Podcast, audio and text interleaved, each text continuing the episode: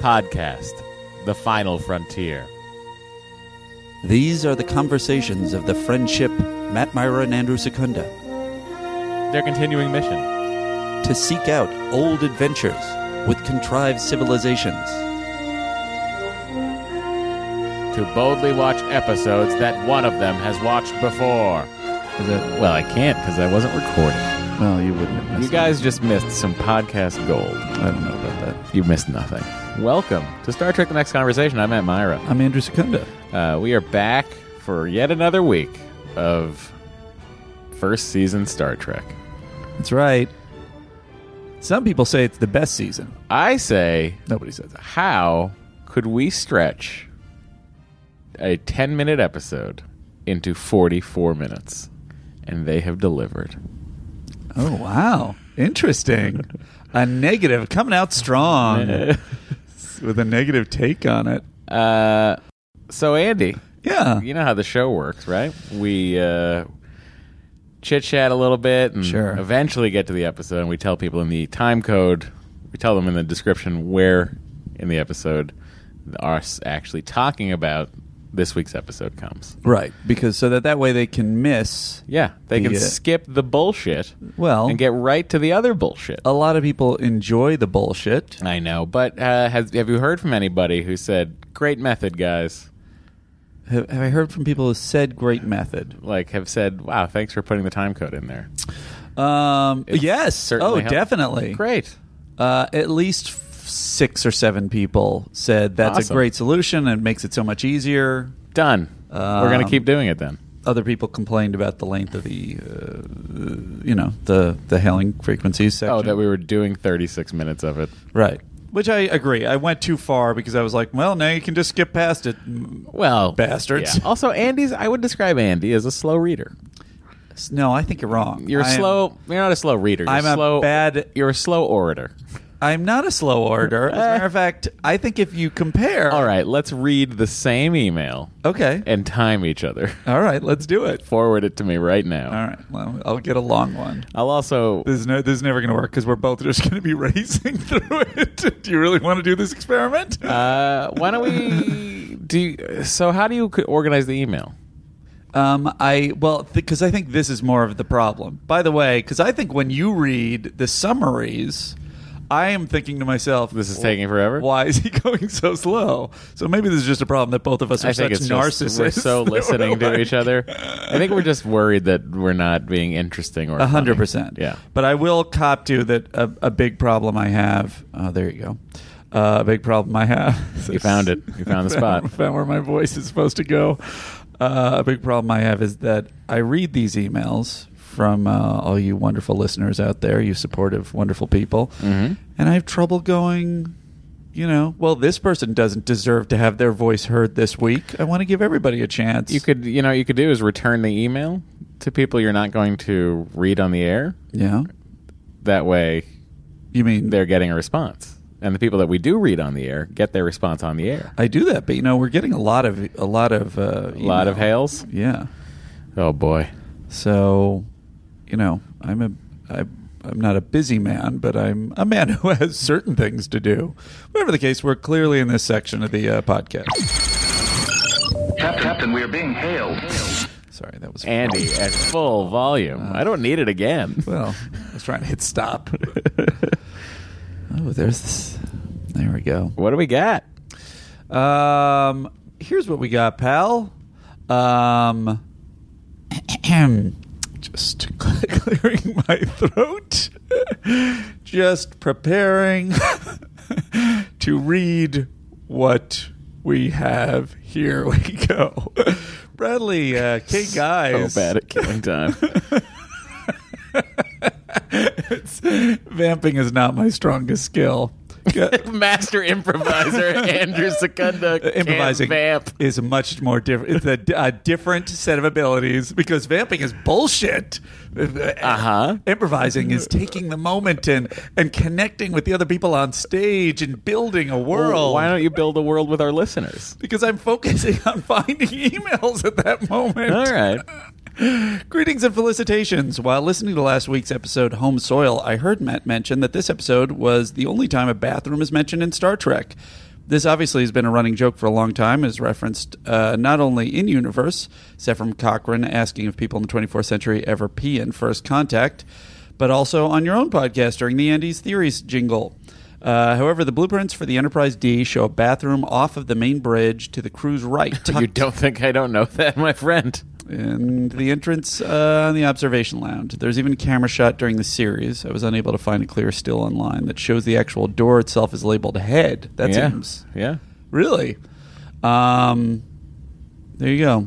Live long and prosper, proudly, guys. So you already said that. You never you never said it, but you know it. Is what your stance is. Andrew, I see all the blueprints of the Enterprise right now. I have a photographic memory. that can't be true based on the amount of arguments you've lost to me.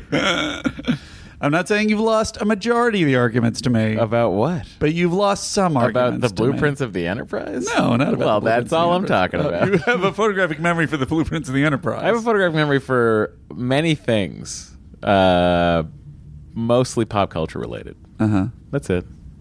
Okay. I don't know where else my skill extends. All right. You, you've been wrong about a couple of things. Mm, I don't think so. You. Uh, I'm not wrong about this. You said that Fantastic Four was world's finest when it's the world's greatest comic magazine.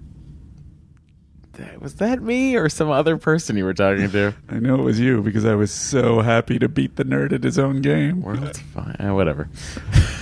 Uh, whatever the case, Chris Pickler Mhm. tweeted at us, uh, super high and loving your podcast before bed.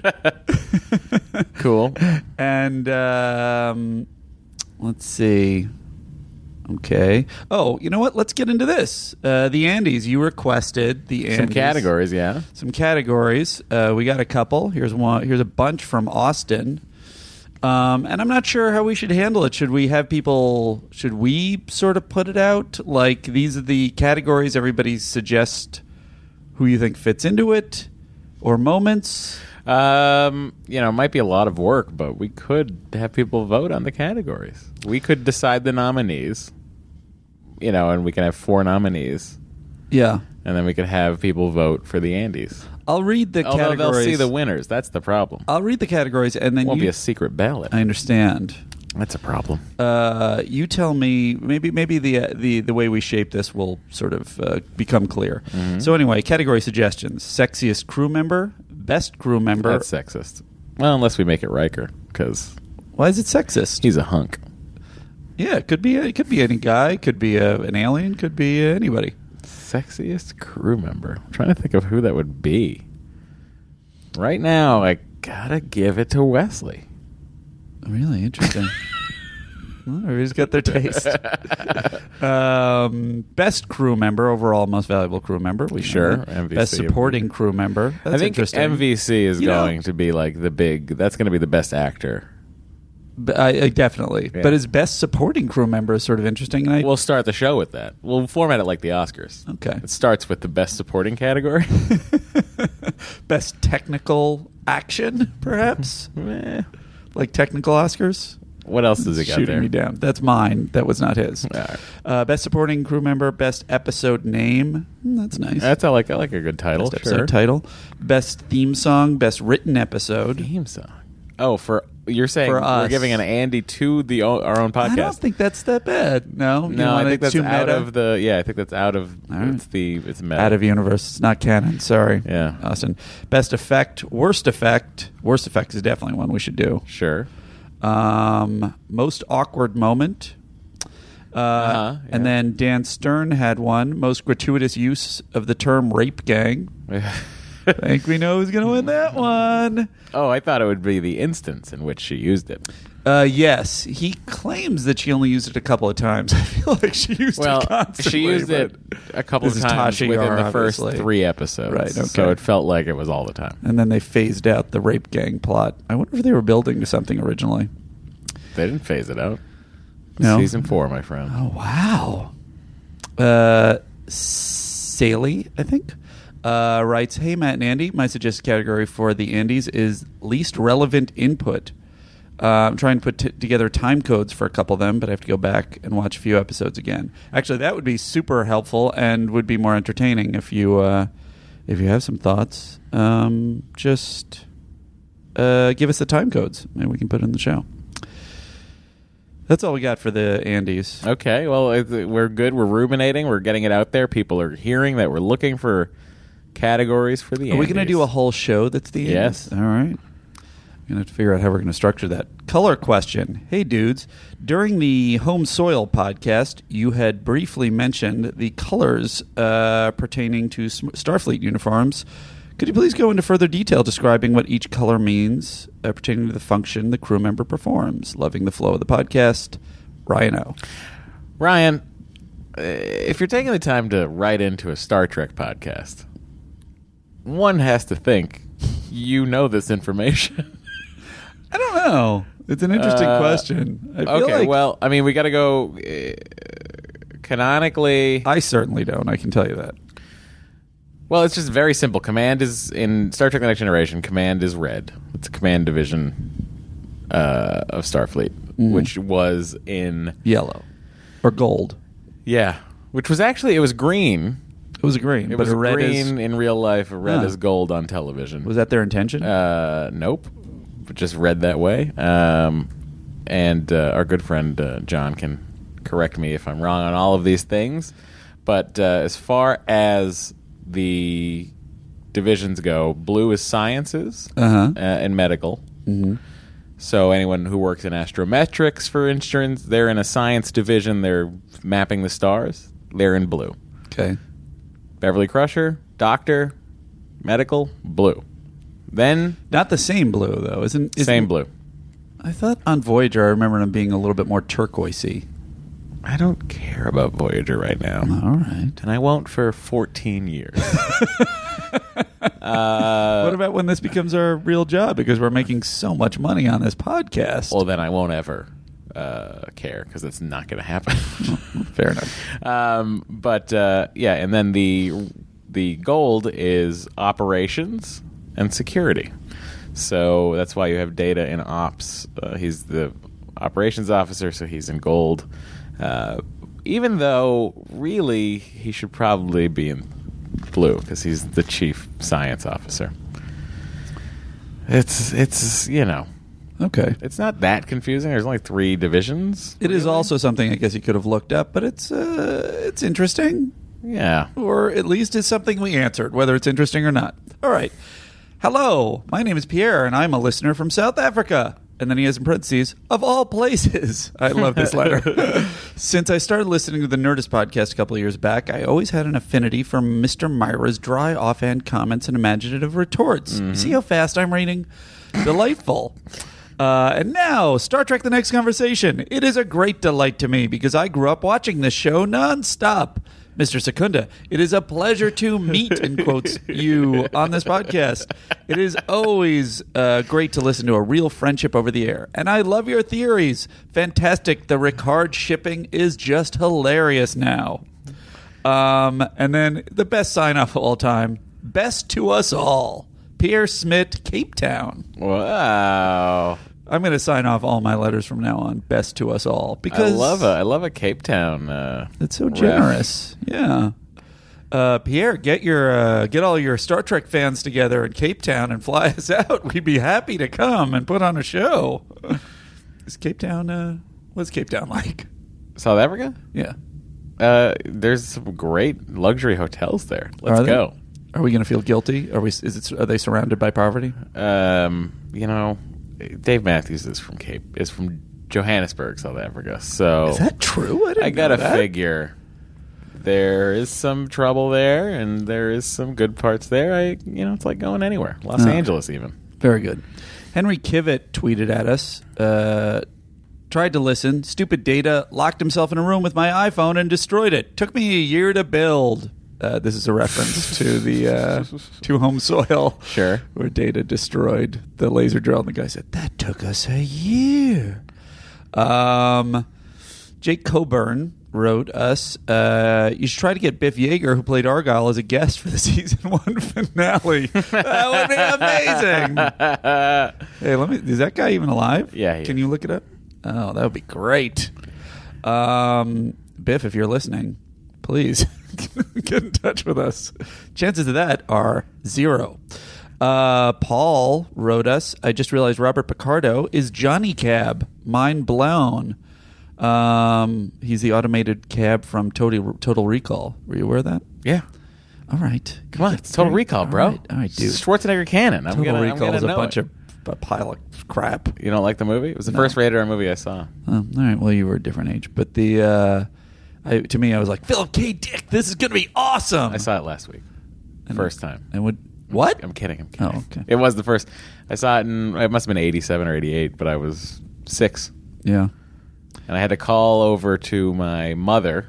Mm-hmm. I was at my my buddy Heath's house, Okay. and uh, he was gonna show it to us, but I had to call my mother to ask, and my mother asked to talk to him on the phone, and I heard him on the phone going like, you know, it's a little violent, uh, but you know, it's not terrible, and that was that was the pitch he gave for the movie, so she let me watch it.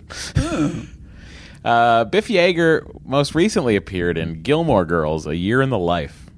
That's the recent one. Yeah. Oh, so he's still working. Good oh for yeah. him. So I think he can work his way over the fucking hill and come to Hollywood and visit us on Star Trek: The Next Conversation. the uh, the um, the incident with the letter writing campaign that he tried to start did not take Biff Yeager down. Good for you, Biff Yeager. Oh, I thought you were reading an email and someone had some information. No, no, no, no. I was Oh. just saying. Uh, okay, so this one's titled "Lack of Drama." Uh, do you guys think that the first season, aside from all of its many other problems, is suffering from a lack of drama? Uh, I, I do. I, I think I've commented on it many times, namely the lack of crew deaths, which I've also commented on, and the lack of truly malevolent bad guys, which I've also commented on. I comment on a lot of things. Number one, to this point, how many crew members have died on screen? As far as I can tell, it's just Mr. Singh getting mistakenly zapped by the body jumping alien. Um, at this point in the original series, I think there were at least 20 on screen deaths by crew members. Agreed. Uh, two, none of the baddies of the week have really been all that evil or compelling. Um, I agree. How much better would Too Short of Season have been if the bad guy had been executing hostages die hard slash Air Force One style while negotiating with the Enterprise? Certainly would have given it more attention. Um, and that's from Pete Kramer. Well, Pete, I don't know if you're a fan of the Trek, you know, but uh, you'll get some Die Hard on a on a starship. All right. I look forward to that. I love Die Hard. Ah, Season six. Good luck, Andy. Hope you can make it that long. Jesus Christ. Coach Kampsky says, uh, Matt and Andy, infringement aside, have either of you ever thought of rewriting and producing TNG episodes? Uh, we think about it often. We do. Andy uh, himself is really, really gunning for us to uh, do a fun little crossover with Quantum Leap. I've mentioned it on the Talk Salad podcast for anyone who crossover listens. I really want to figure it out. Matt has Matt has shot down many of my my ideas. Well, for- let me tell the internet. fundraising Let me and tell the whatnot. internet Andy's first idea. Okay. Uh, his first idea was to kickstart this script uh, for one hundred thousand dollars. so he would ask you, the listeners, to give us one hundred thousand dollars to write fan fiction in script form. That's true. Uh, I said, Andy, I don't know if you understand the internet, but they will tear us apart. It is not something to do. And I was like, I even told him, you can do it, but don't put my name anywhere near it. Uh-huh. Because They'll, they'll eat you alive. It's fucking rude. because of the anger. Oh, I mean, they just, it's a ridiculous thing to ask for. But you know, professional writers get much more than that. Uh huh.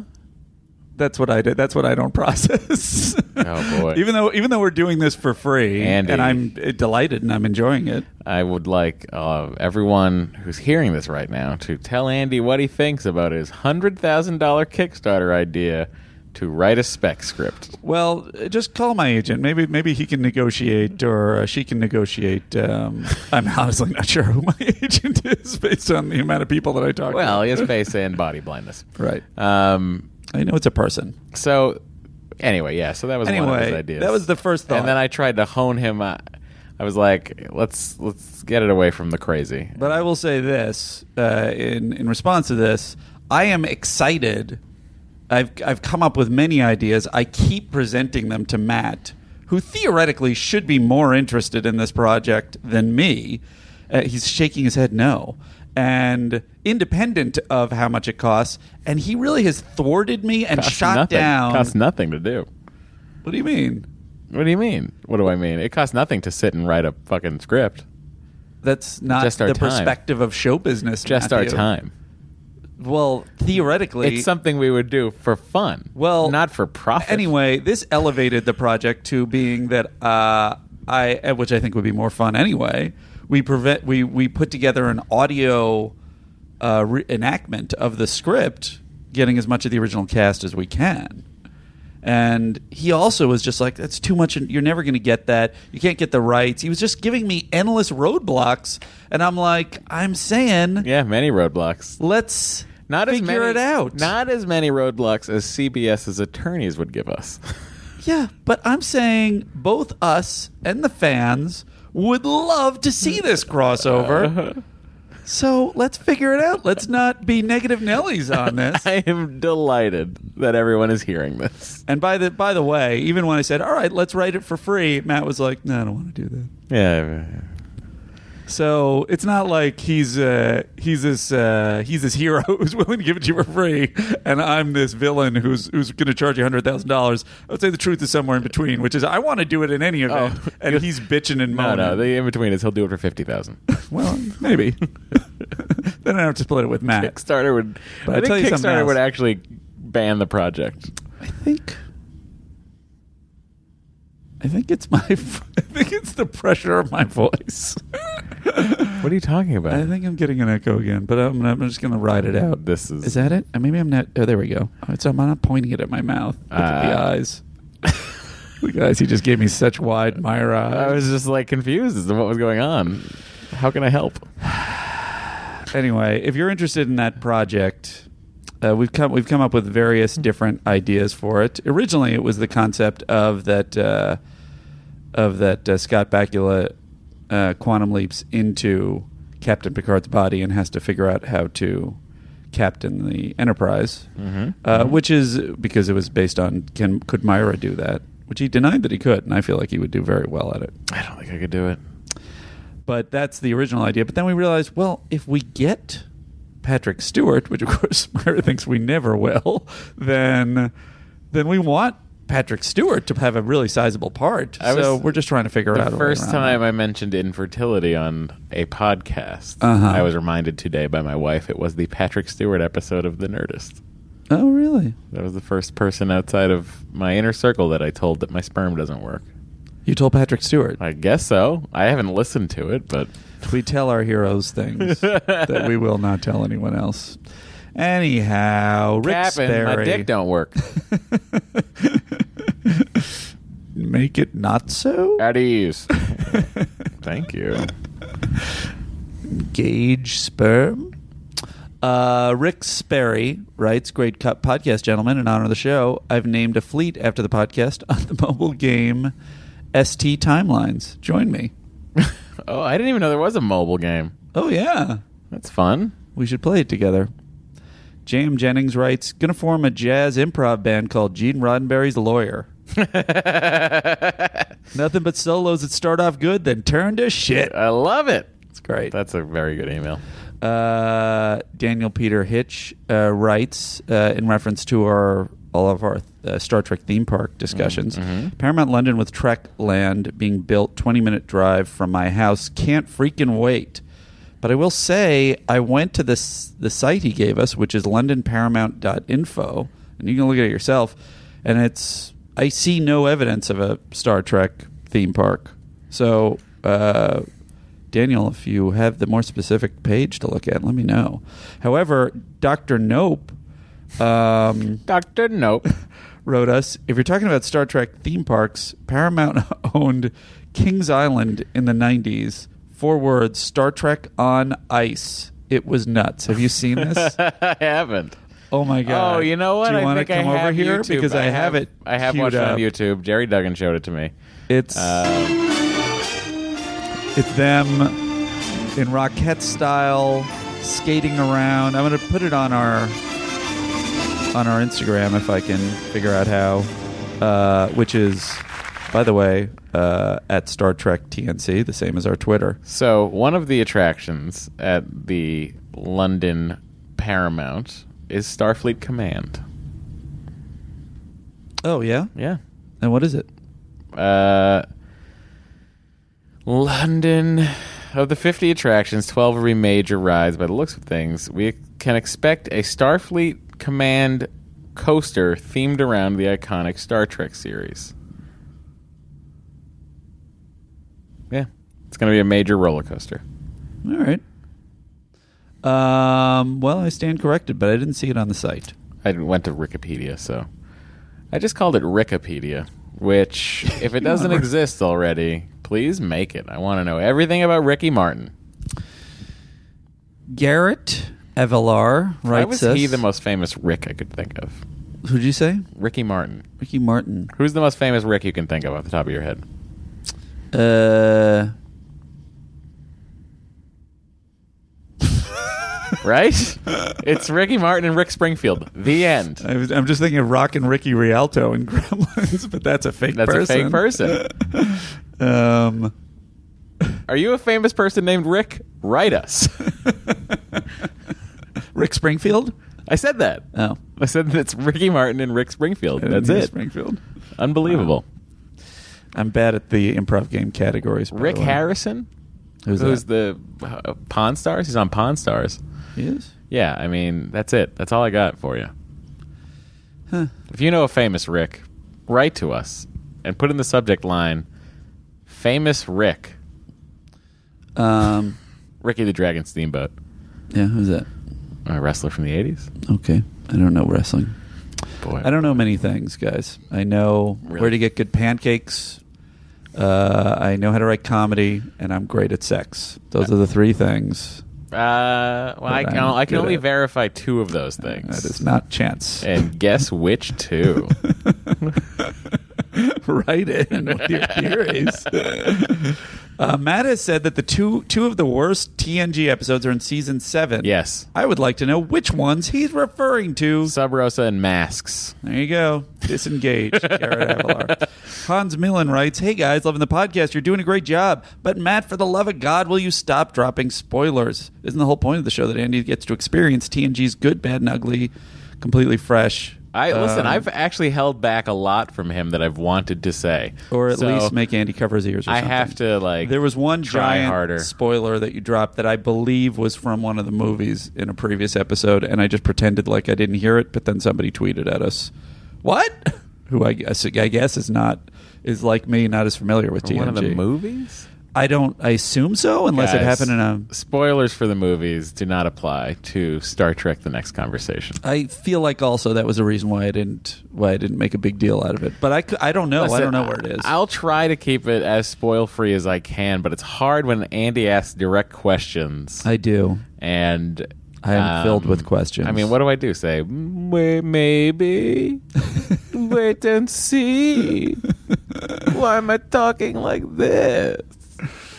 Um, I was just thinking, Mike S says, uh, it would be interesting to see if when you have a larger sample set of episodes, is there a correlation between MVC and how many Andes that episode got? Oh, that's For thought. interesting. It is interesting. Um, and I don't know if somebody wants to do that correlation, please do.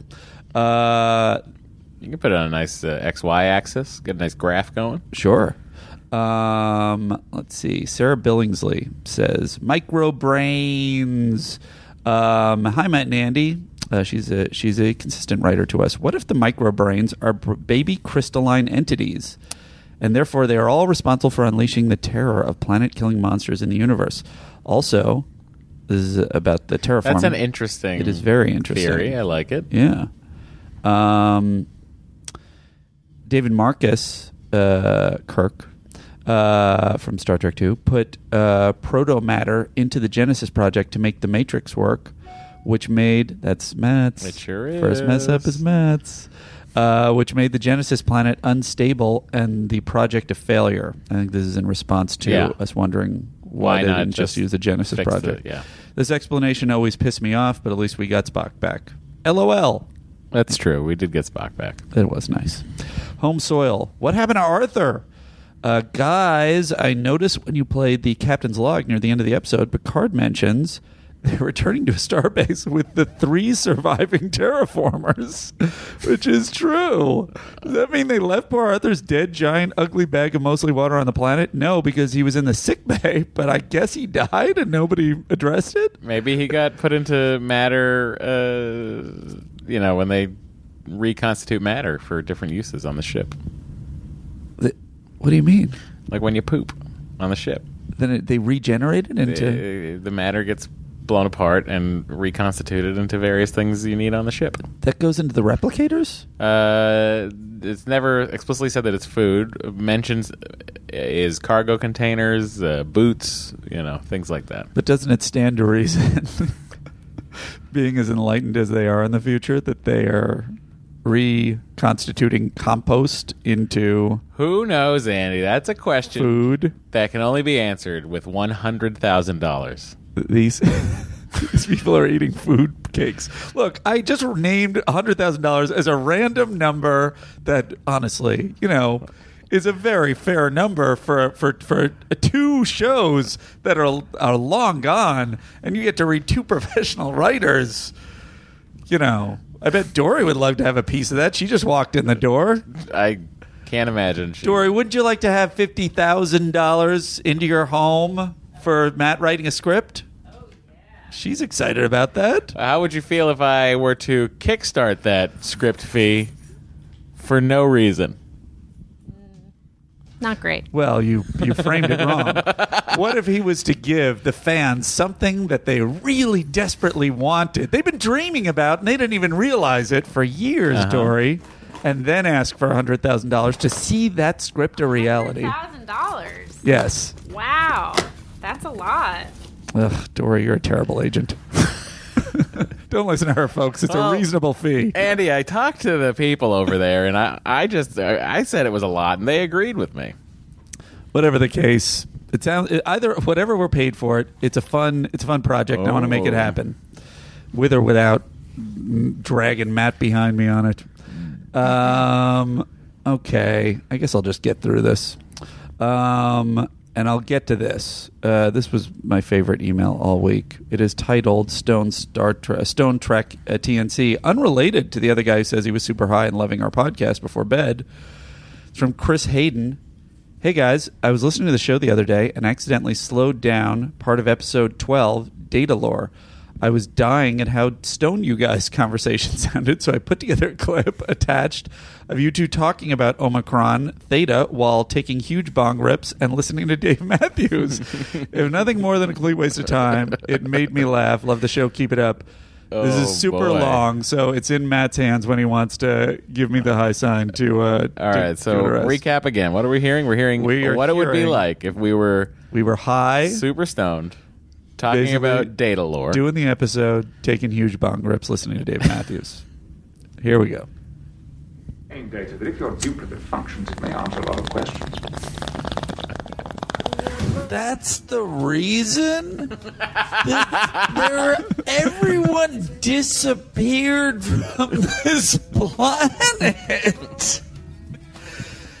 They- there, uh, you know, here was here was my my writing fix to this. They should have had lore. I don't know what the chronology was. I guess they must have just disconnected him of what? The chronology of what? of when uh, Love it, Jimmy thing in the lore. background. What was the deal? Lore basically fed all the all the people, all the colonists to the to the Sheila. Uh, This I don't snowflake thing. understand because it's And like, then how did they trap him? I I don't understand.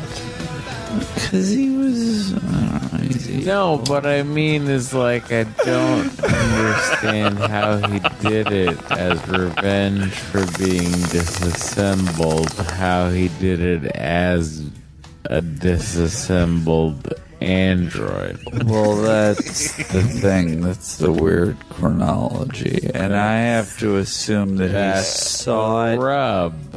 coming. And he maybe led the thing. amazing. And then they realized that there was a big trouble. That's why the kids drew pictures of the snowflake. And then they were like, we gotta Ripping it again. turn this guy off. But Oh, I wish we that were would- doing my this right theory now. What if would they weren't be- I wonder how different the podcast would be if we were. The entire colony was terrible at drums.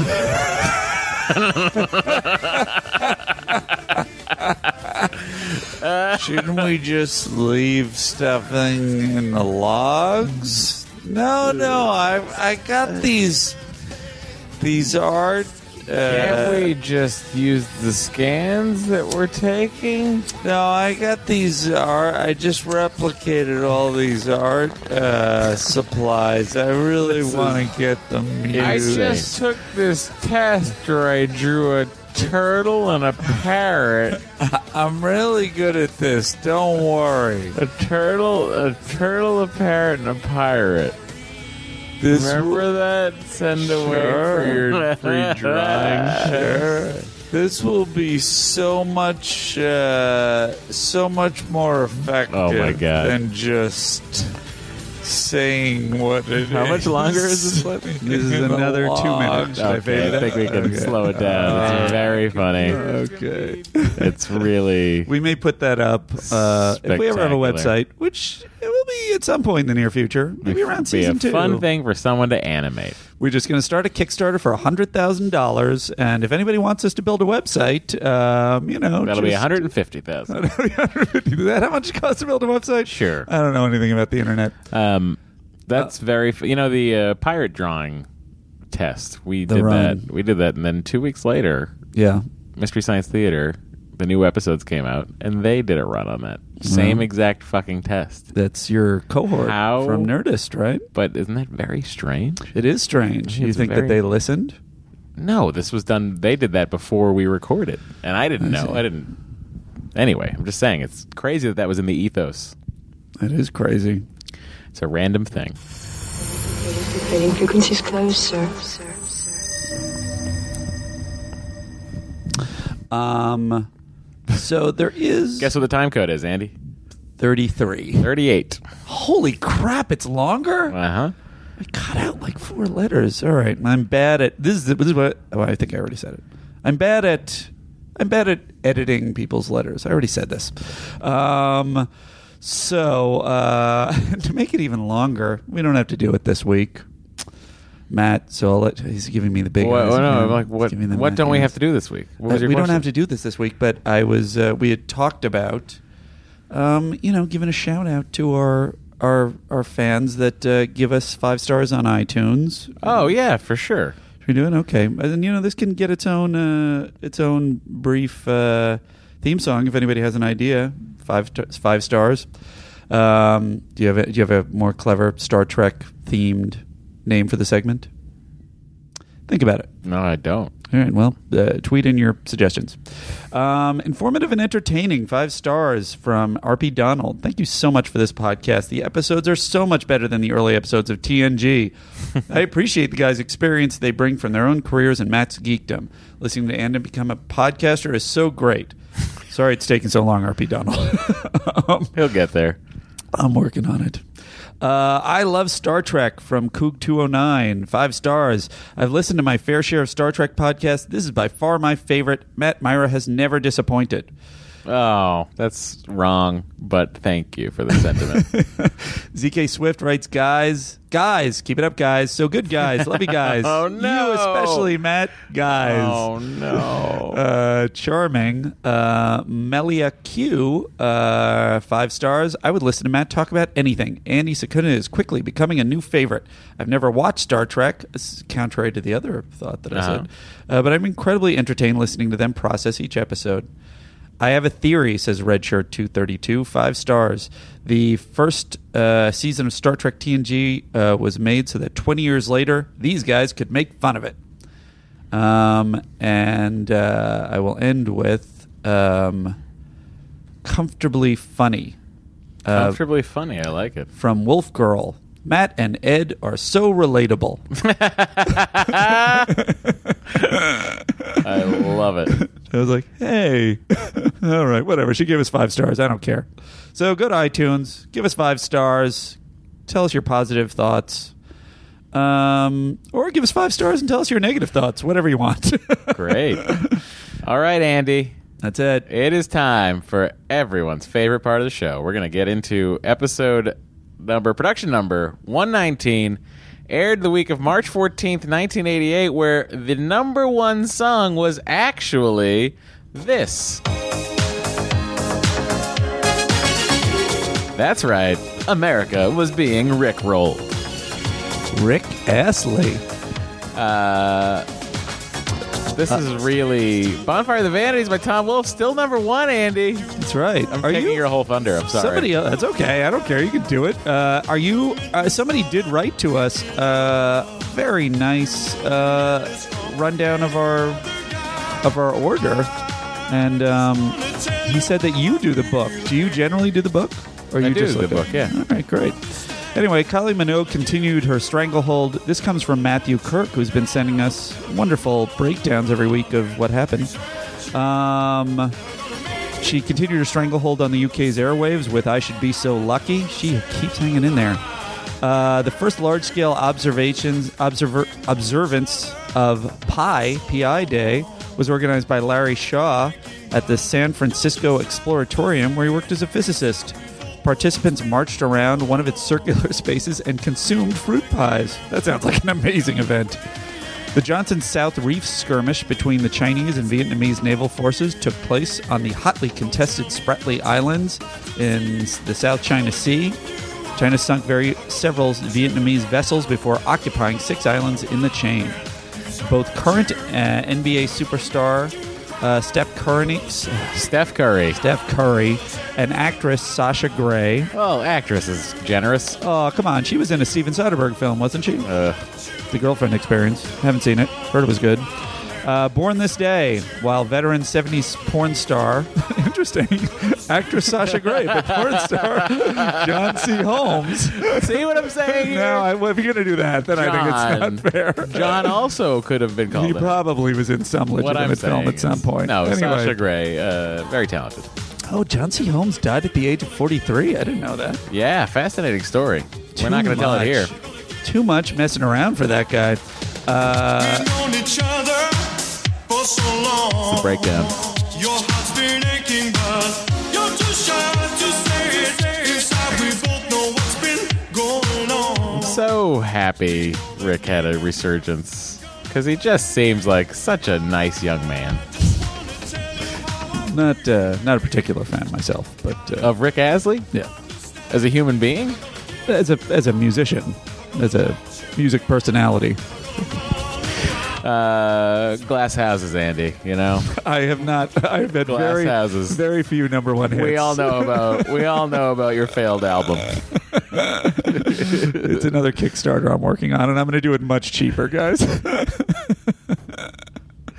every uh, he released a concept album where every uh, what he did was he did a bunch of uh, parody songs, but he would take everything and put Secunda into the title. It was crazy. So like he did a cover of Queen's Under Pressure. It was called Secunda Pressure.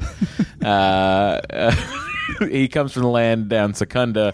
Was of course men at work. it's a weird Uh, ability you have. It's really impressive. I gotta he say. just if you can find it it's it's out there somewhere uh it's called uh uh Secunda secunda stories. secunda the blanket uh Secunda to none, secunda the nun folks. Tweet in your own uh, Nope. Secunda song this titles. is a very this is a, This is a tiny thing. this is a You're not gonna- flash in the pan No, I have a feeling This you're is a not gonna be moment. able to This is why stop it. people listen to the podcast. We'll see. uh, all right guys coming of Oh. age oh sorry go ahead The last thing is Time Magazine features Superman on the cover, celebrating the 50th anniversary of the beloved comic hero. That's All right. So, March 14th, 1988, my dad's birthday, March 14th. This year, my dad turned uh, 30, seven years old. Happy birthday, Mr. Myra. Happy birthday, John Myra. Uh, so this episode was directed by Michael Vijar, not Vijar, Vijar. Did a great job, in my opinion. Yes, with what he was given. Um, Really? I just really feel like I'm coming at this episode hard. I know it's really. I think it's going to be very. This is going to be a It's just very a- spicy episode. It was the way I I watched. really enjoyed this episode. I'm glad you had a good time with it. I really did. All right. The episode synopsis we're reading from Star Trek The Next Generation Companion. This is the second revised edition. As Wesley prepares to beam down to Relva F- 7 uh, to take his long awaited entrance exam to Starfleet Academy, Picard's old friend Admiral Quinn beams up for a surprise business that, won't, that he won't explain a tough interrogation of the captain's seniors officers. Meanwhile, Wes consoles his friend Jake, who didn't make the final cut, and begins his grueling challenge while meeting with other candidates. He's in a neck and neck race for the single Academy open slot, and he's nervous about the infamous psych test. Picard, along with Riker and the crew, grow increasingly bitter over the demeanor of Remick, uh, Quinn's probing aide. But the Admiral won't talk until he's ready. He suspects a conspiracy is growing within Starfleet, and he had to test Picard's loyalty before offering to make him a commandant of the Academy. Picard is flattered, but wants to think it over. In the meantime, Wesley returns rejected. His success on the psych test gave him food for thought, but he came in a close second in the competition. After consoling Wesley and saving a dejected runaway Jake from a near fatal shuttlecraft, Picard decides to stay on board. Let me tell you about this episode. By the way, it was so apparent that you were picking up Nothing. the pace. Happens. I don't. Uh, I don't know that I. Nothing. I don't know that happens I agree with in this episode. that. I don't. I don't buy it. it's the equivalent of a ship in a bottle episode Uh huh. on board the Enterprise, the A story. Uh-huh. I guess that's the B story. If the show's called Coming of Age. It's going to be the B story. Is the Picard stuff. Okay. th- there is no there's nothing learned there is nothing interesting about it Uh huh. we're just getting a rehash of all the times that he broke the f- fucking prime directive like it's like all stuff that we've seen in the first 17 episodes of the show that they're just talking about Well, that I won't disagree that it is in some ways a clip show without clips, but um, but I think I feel like a lot of stuff happens that I'm. It's very interesting to me that that you were not you were not intrigued by the Starfleet uh, um, acceptance pro- you application know what i've process. never enjoyed what? it weirdly, as much as I like day to day how a starship runs situations, I've never really cared about Starfleet Academy um, or how the Academy works. Uh-huh. And in episodes that where they go to Starfleet Academy, I often find them to be not as interesting. However, one of my favorite episodes takes place at Starfleet Academy, so I, take that with a grain of salt. This was not at Starfleet Academy. No, What, that that was odd. So I guess the application processes happen all over the universe. apparently, if they're only giving one spot on this planet Oh, is this for the planet? to five people, Oh, I didn't. I didn't. No, I don't process think it's that. the planet. I just think it's like this facility, this Starfleet facility. They're I assume there's all over the galaxy. I assume all over the Alpha Quadrant Uh-huh. there are Starfleet facilities where one candidate is going. So there have four people. One of them is going to go from each facility. to be assigned at that facility. No, to end up at Starfleet Academy. This is the entrance exam. But why is Wesley from that facility, and it's not just a bunch of people from the ship?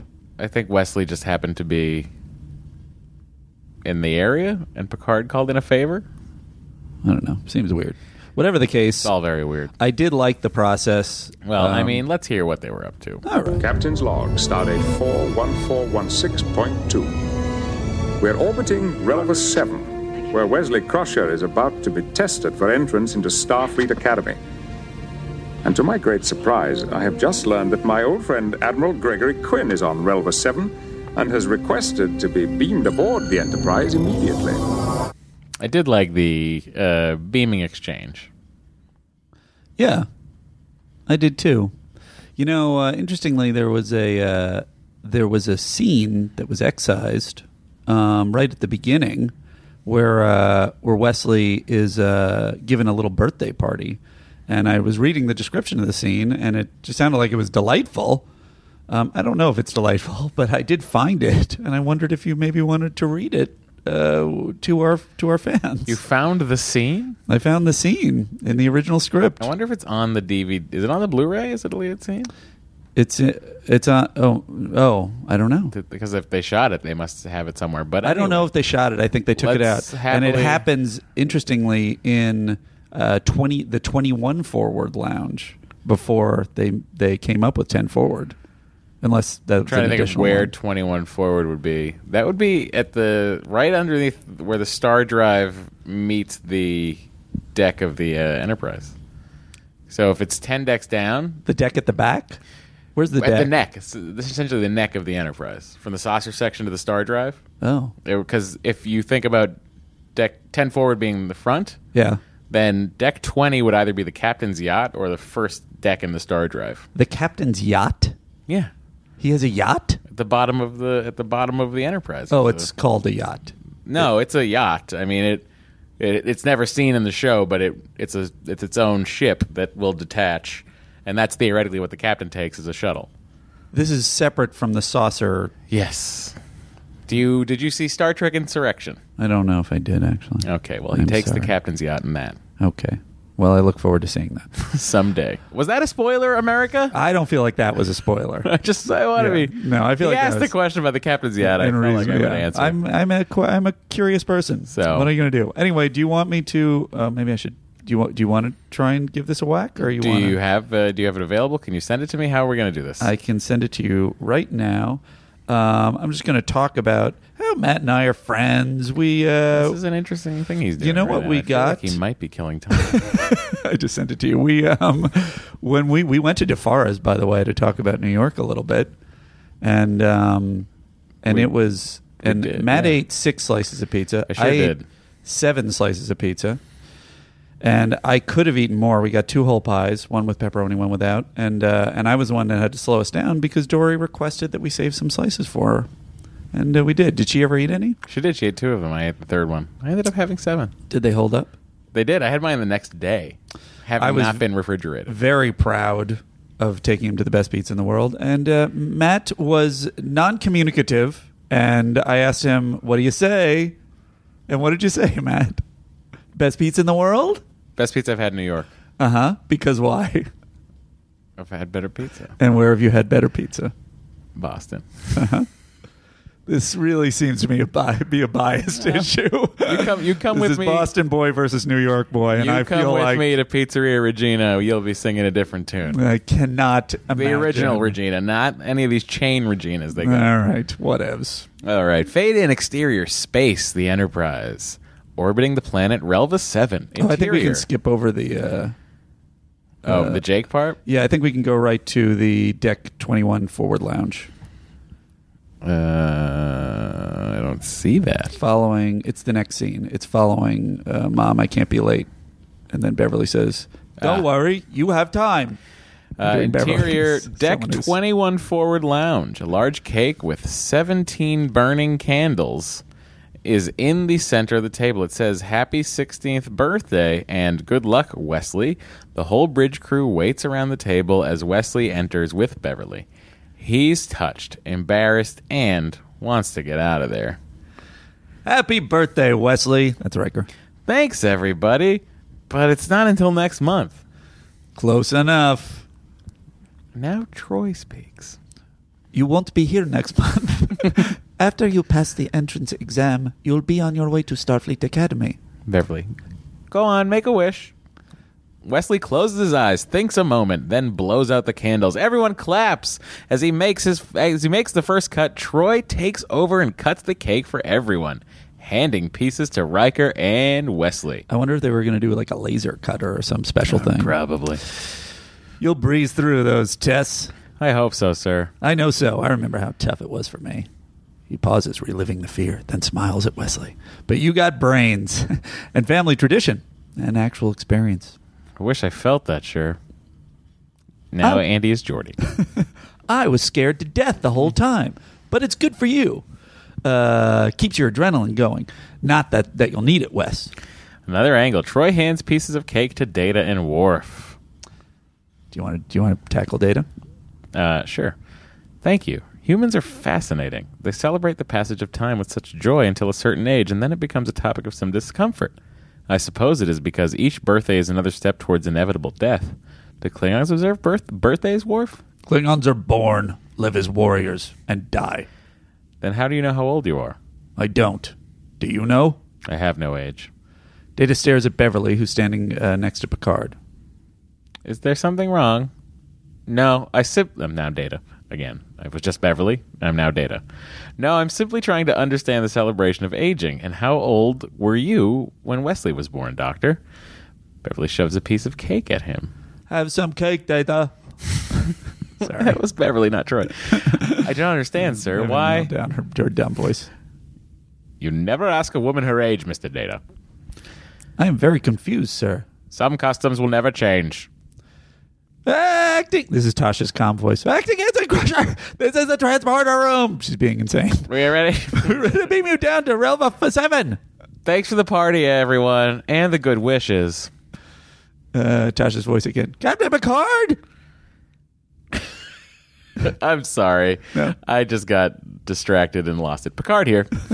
We have received a commu- communication from Relva seven that Admiral Gregory Quinn is about to beam aboard, sir. Admiral Gregory Quinn?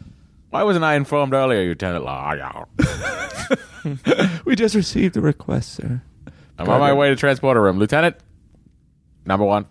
Picard and Riker follow. I read us and those then we'll- backwards. It's all right. Out of the door. That's it. Omitted. Guys, I hope you enjoyed our reading. That will never happen again. Look, it's uh, it's a show in evolution. I thought it might be interesting. I think it would be if you had told me about it and we could have figured out who had what lines. Oh, you feel like we didn't deliver it correctly. yeah. Yeah. Ah, okay. yeah. It wasn't fair that it was enough. Hmm. bad. I, I would like to do that again in the I future. will say, Matt, whenever I try to prepare anything with you in advance, you're like, yeah, we'll just deal with it on air. That's true. So what are you going to do? But the, uh, the I will say, Well, I think if the description of the scene. If we were to kickstart this for one hundred thousand dollars, I think maybe we could really just snazz it up. look, when I'm a crossover millionaire, I hope you are you're going to really be sorry. someday. Um, Someday, Jennifer, take that car up to the lake. The truck, sorry. Fuck. where's that from? Back to the Future. Oh, yeah. well, Check out that history's four going to by change. four.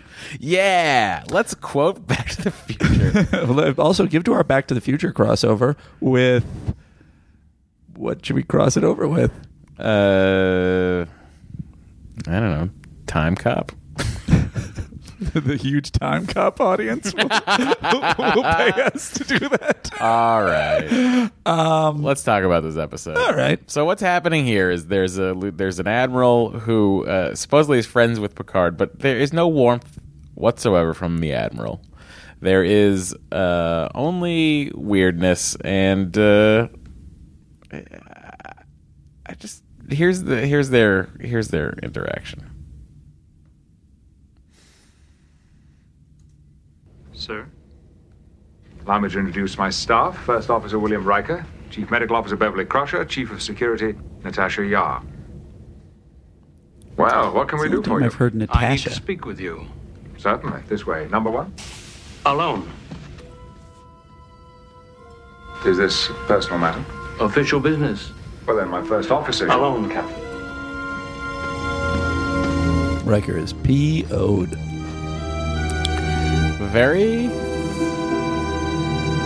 the a like to me watching this i haven't seen this episode again in many years Mm-hmm. but watching this with the, with this act break i just was like fucking get over it riker That is true. I didn't like It seems like that's they your would've act been- break is that riker's upset Riker was that left the out of a admiral meeting. and the captain wouldn't let him come to the meeting i mean it's just like fucking I calm think the down. suggestion, Matt, is that Uh-huh. something big is going down. Oh no! I think the suggestion is why aren't I in that meeting? I have things to add. All right, so I didn't mean to pick it up here. It's they're entering the ready room. That's what you're hearing. Commander Remick is with the Inspector General's office. Oh, He'll be conducting a full investigation of the Enterprise. What are you looking for? I have reason to believe that there may be something very wrong on this ship. Tell me what you suspect. It's inappropriate to discuss it at this time. Mr. Remick, Starfleet is counting on you. You will find out what is wrong on this ship. Yes, sir. Nothing and no one will stand in my way. So the casting of this gentleman, Yeah. not a very intimidating person, No. and he has kind eyes. So like I does. could not get I couldn't I didn't hate this person. Well, it's interesting. I just like because he's I'm like, "Oh, he's an adorable man trying to do a job that is above his pay grade." I will. I won't dispute it, and I will say at the end when he takes his turn and he realizes that this is actually a really competent, uh, you know, uh, s- straight ahead, uh, awesome crew. And he's like, you know what? I want to be part of this crew.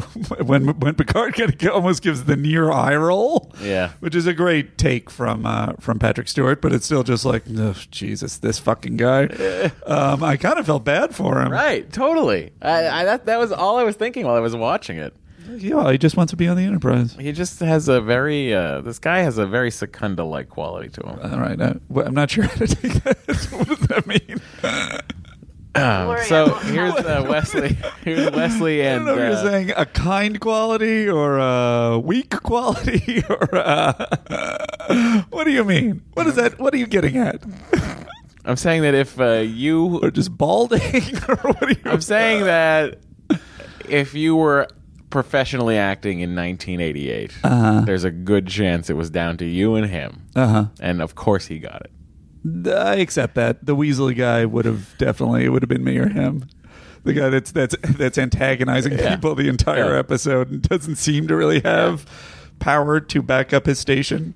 Um, now we come to this Wesley having beamed down to this star base, I'm guessing, Mm-hmm. um, to and meet the people he's competing with Okay. for the one the one single entrance slot for Starfleet Academy. Now, having seen this show for many years and having understood Star Trek inside and out, what's what boggles my mind is the fact that people like Worf passed this test.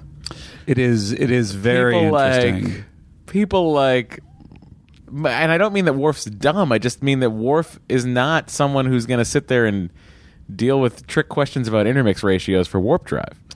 right, and also on the other side of it, um, although I guess there aren't that many real physical challenges. Do they? Uh, do they reference them? There seem to be no physical challenges. They've got to be. Although though, I think right? Worf could have dragged both bodies out. Well, that is a valid quest. That's a valid, but they probably would have given him a different test. I know. right? But well, um, he talks about it with Wesley. right, right. So- what was his thing? I forget, but we'll get there. Uh, so this is this is Wesley meeting the other four people Uh huh. uh, that he's having the uh, academy entrance exam with, or is it the en- yeah? I guess it's the entrance exam, right? I don't. You know better than me. It's a flex coordinating sensor unit. I'm Oleana Moran, one of the other finalists. You must be Wesley Crusher. Yeah. Is that the Vulcan? No, You know me? I heard there was a very smart, very young man who'd be tough competition. I don't know. Well, you wouldn't be here. If I weren't smart, I know. But there's a lot more to it than just that. You're lucky. You've had practical experience aboard she's the very Enterprise. good, by the way. Oleana. really? I think she's very good. I think she's very because the character she's playing to me Uh huh. reads as, and maybe she's playing it very wrong, and she's terrible. Yeah. But the character she's playing to me reads as someone who's not confident whatsoever, Mm-hmm. who is smarter than she uh, realizes, and is just, I think, just a, I think, very nervous. Like she's playing this very nervous. She, it seems to me.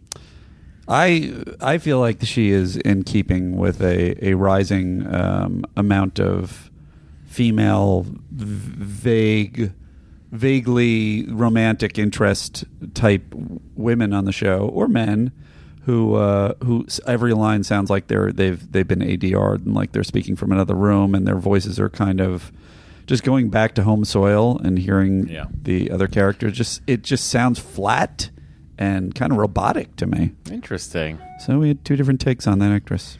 Uh, guys, I uh, I uh, had the email open so I could get that script from Andy. So I'm sorry. Uh-huh. that- It's somehow my fault again. Vulcan. Tashanika Volcana Regar. Wesley Crusher of the Enterprise. You do not look as if you meet the age requirement.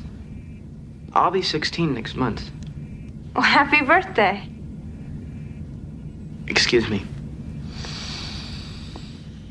I'm Wesley Crusher. Mordock. Mordock? So, Yeah, do you have a Mordock? question about Mordock? I don't have a question on Mordock. Benzite who constructed the Mordock strategy? I thought you were already in the Academy. No. Only a hopeful. Like Go, go ahead. Uh, my my statement was going to be uh, one of the thing, many things I liked about this episode. This is one of the f- uh, you you got a couple of aliens that are really like elaborate makeup, but very clever and interesting. And I think Mm-hmm. Mordock is one of them. And I think you compare him to those terrible like dog and lizard ambassadors or snake ambassadors. and it's just like this is a totally you can see his expressiveness.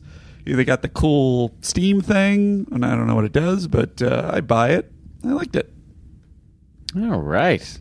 I liked that makeup as well. I think it was a very good. Uh, was it must have been Westmore, right? You're you're out of my depth. Here he is. Finalists, please take your seats. Thanks. I'm TAC Officer Chang. Welcome. You are here because you are all top candidates. Why did that just get? Although insanely only one loud? student will be chosen for the academy, you have shown from the preliminary testing that any of you could easily qualify. Now, this may be the most difficult, exhausting experience of your life, and the most exciting challenge. Expect the unexpected. Did they invent that? Copyright Star Trek. May you all do your best.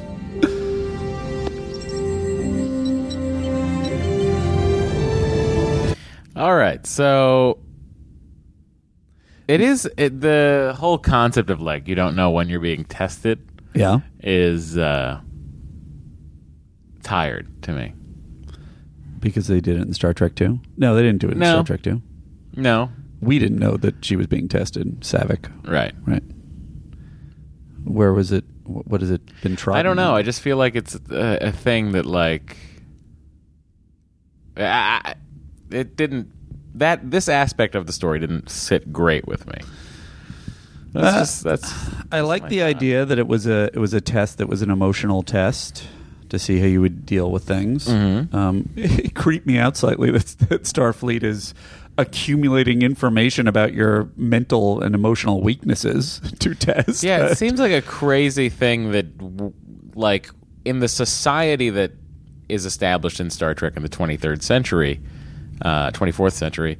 Um, it doesn't seem like something they would do to people. it kind of made sense to me on this level when you look at the original series. Kirk is not the smartest one on the ship Mm-hmm. Yeah, by far. correct. Um, his if you if you say anything, his main ability is perseverance. He always figures out a way to win, which is it was called out in Star Trek Two, Yeah. and I think that is the thing that they're testing for with the emotional tests, and that's why it sort of makes sense to me. It's sort of like we're going to find your weakest emotional spot and see if by force of will you can or and cleverness you can overcome it. Maybe I. I'd also see. I feel like they're not big. They're not bringing in a big enough pool Of of of contenders Of or applicants. applicants Sure. or whatever. I, Well, that I think that's probably a budgetary issue that that they didn't that No, I- doesn't, that strikes us. to have four people, like I, I just think to say that you're getting one spot, it just seems crazy.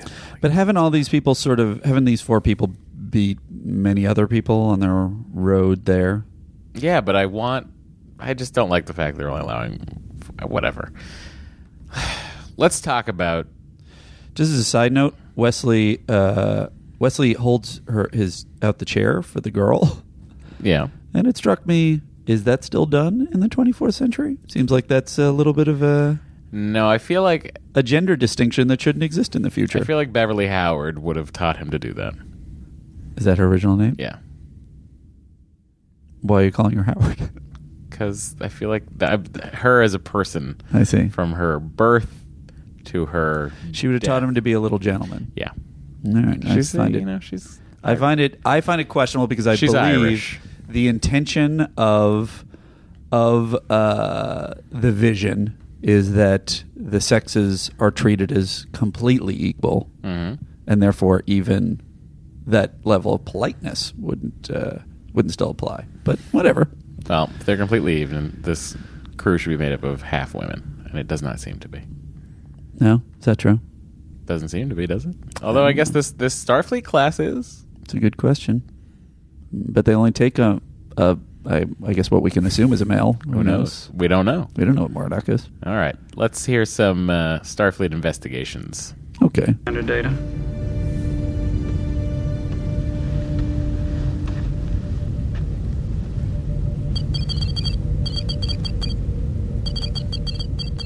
There's uh, nothing much to see here, Commander. We're in a standard orbit, and uh, station has to be manned, even if it's just routine. Something I can help you with, Mr. Remick? When I'm ready, Mr. Riker, I'll want to speak with you. Privately. Commander, just having that guy around makes me feel guilty. What's he after anyway? I don't know, Jordy, but I'm going to find out right now. Oh, I bet you are. Oh, this is an uh, interesting scene. The, well, the one we just watched. No, uh, well that. So let's comment on this. The only thing I want to say about that one is uh, I would think that you would like that stuff because it talks about uh, protocols and uh, oh, you know, I don't have to, you know, technically we don't need somebody here, but it's protocol to have someone manning the station. Sure. seems like a classic. But this investigation of his seems. Uh, what is he doing? He's standing around watching them work. Uh huh. What for? Well, it does point to a larger issue with as with with the episode as a whole, which is I was interested in this plot. I was like, "Ooh, there's something going on." They're like really digging and they're trying to pin something on Picard. What's happening? Uh, it does have the flaw that obviously I'm guessing this is a Joiner episode and that it's going to turn into something later, most likely. Yeah. So um, I don't consider that a spoiler, guys, because it's pretty obvious. Um, but uh, uh, so Something is tearing at the fabric of Starfleet. We never mentioned it again. so I kind of was like, "Ooh, they're getting." And by the way, is this the first serialized moment? yeah, pretty much. So I'm I'm completely on board for making the making uh, next generation serialized. Um, in retrospect, uh, however, that does by necessity make this a weaker episode because you're not building to a big reveal.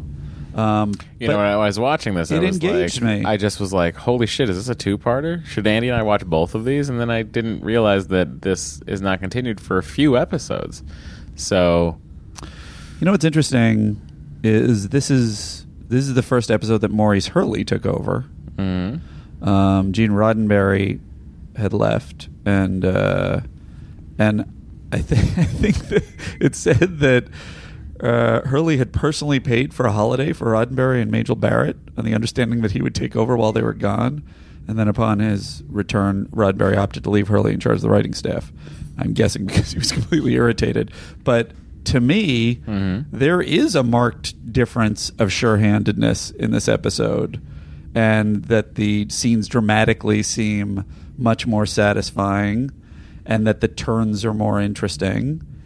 Um, so it's very interesting to me that y- for you, it's it felt like a, an episode where nothing, and I think that's from Chaos on the Bridge, by the way. Uh, that for you, nothing seemed to be happening.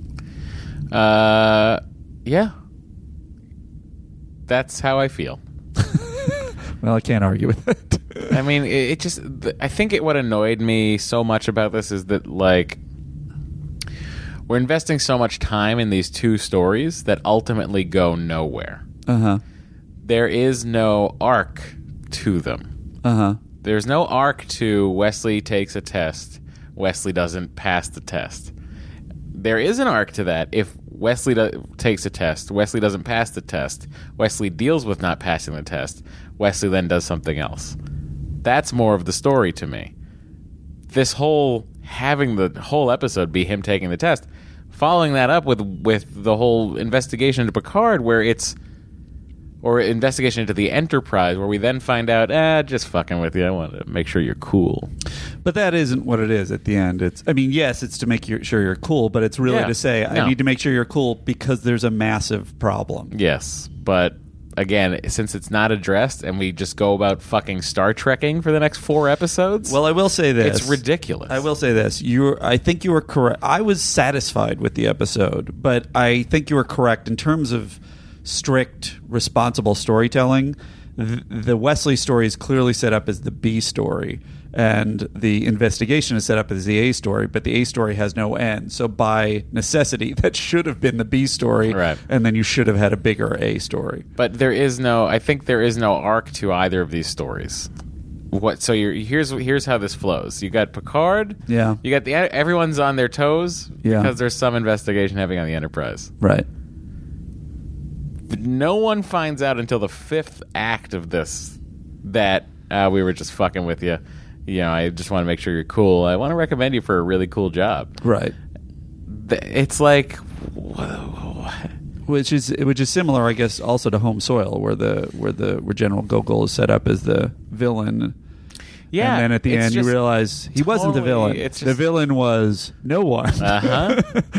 but I I don't know I don't know what to tell you. I really enjoy. I felt like to me dramatically there. The, the way that it's just like a, Uh, a clinic, a acting clinic that Patrick Stewart puts on in this episode. Yes, Patrick I Stewart feel like does a- he does is a given great the job. ball When 100%. doesn't he? I know that, but I feel like in this episode, it was really given he's being slowly irritated. He's have to be put back on his heels uh, to bow down to a person who is his friend and superior, and and sort of you know give over to this this this this humiliating investigation of his crew and his and himself.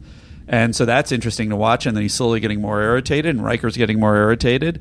And at the end, he sort of has to stand up, and and uh, and and there's a moment of, of heroism where he really illustrates how you know what what an amazing commander he is in an amazing sequence. You can't take away the shuttlecraft sequence. Hmm. No, he's doing a great job in that sequence. But I'm that just saying sequence the is also, like, excitement in that That's the other thing sequence. too. Like it's such a wedged in fucking. That I agree with. It is Like, not part what of the is story. this? Other Why do we have to fucking? I know we met him just so we could do this, but it's just ridiculous. Although it does come back around at the end, so I'm actually going to give the shuttle story how many uh, a break. Emmys? a break. I'm giving the shuttle story a break. But Um, here's the here's here's Riker and Picard at Okay. the very beginning of this thing. Okay. Captain, may I speak frankly? Always number one. As first officer, I should be informed. I should know everything that you know. That's right, you should. Then what's this about? Remick's gonna turn this ship upside down. That's his job. And my job is to see that this ship runs smoothly. But you do very well. Sir, am I under investigation? I don't know. And if you did? I couldn't tell you. I don't understand, sir. This is extremely frustrating. No less for me, but I promise cooperation, and that's what we shall give. Sir. It's just like what happened there? I'm confused. You confused? Yep. Bye. And then this uh, this very out of character moment Uh-huh. for Riker. Here here we go. Okay. I want some answers from you now, Commander Riker. Later. You are ordered to cooperate. now. But it doesn't interfere with my duties, Remick. Like just fucking answer the questions and move on with your day, Riker. Yes. Where are you heading? and You're it's a storming little bit, out. It's You're- a little bit of smoke and mirrors with the s- with the dramatic music. Yeah. It's so again another part of this episode that I found to be a little uh, not my favorite thing in the world. Well, I tell you, regarding this issue, uh, Matt, Hmm. Captain, incoming message. message. we have a, a voicemail that came in. Let's listen. Andy and Matt, this is Cosmo in Valley Glen, California. Uh, looking forward to next week's podcast, Coming of Age. I love that you guys are playing the trailer for the next episode at the end of each podcast. And holy cow, talk about burying the lead. So that trailer focused all on Picard rescuing a shuttle and then Wesley undergoing the tests. Totally buries the lead of Picard being under investigation by his old friend, Remick running amuck on the ship. And uh, it's kind of bizarre having the main A plot totally hidden in the trailer because that shuttle sequence was a couple minutes. So that was a really fascinating trailer. You guys are doing great work, and uh, thanks for all your hard work. Finally, someone who gets us. Cosmo sounded like he was in his morning jog when uh, he was climbing a mountain. Cosmo does what Cosmo does, bro. Sure, Cosmo. Cosmo was crushing it. Thank you for uh, talking to us. Uh, if, you, if you'd like to voicemail us, Andy has not uh, pulled up the phone number, so I. What do probably you shouldn't mean? be- Of course I have. What's the number, Andy? What kind of person would I be if I was not prepared for this podcast? I'll tell you something, Matt. I have had it with all of your bullshit. I am done. Uh, because here, here's what it is: three two three eight three four. Not good at vamping, folks. Eight seven five four. Read that again because you were laughing in the midst of it. 323-834-8754 or 3ft fit ski. Three F Fitski. That's right. Uh, please, if you want to leave us a voicemail, we'll play it on the show, and you can be just like Cosmo. That's right. Um, yes. There is only one ratio with matter antimatter one to one. You both don't know how lucky you are.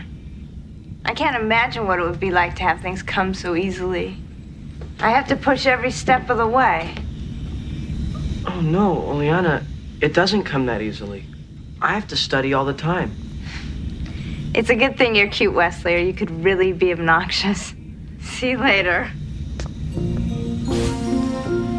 Did you hear what she said, Mordock? She said I was cute. Is that good, Wesley? Yes. I think. This whole thing's played off like the Mordock is the test. Oh, I Like, didn't this read whole episode, like that's what I was waiting for for this whole episode. It's like, oh, Mordock should be the test. How are they interacting with Mordock? Uh-huh. Uh, you know, he's there. Is he? You know, he is going to give up. Will they encourage him? What will they do? Uh-huh. Anyway, You know when they did it? Uh, what you're saying is is is uh, trodden ground. They did it in Kingsman a lot. The uh, the yeah, fake sure. tests. But I'm talking long before even the Kingsman.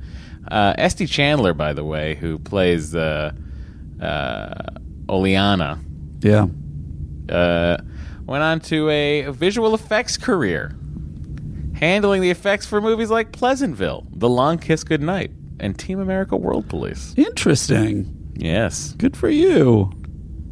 thanks. Not you. Oh, well, you said good for me. Her. Good for her. Oh. Good for Oleana. Why is it going to be about her? What about me? Because all you did was hit a couple of buttons and look. Uh, you know what I like to do sometimes, Andy? what do you like to do? I like to just go into an empty holodeck and lean real hard on a wall. You had a lot to think about.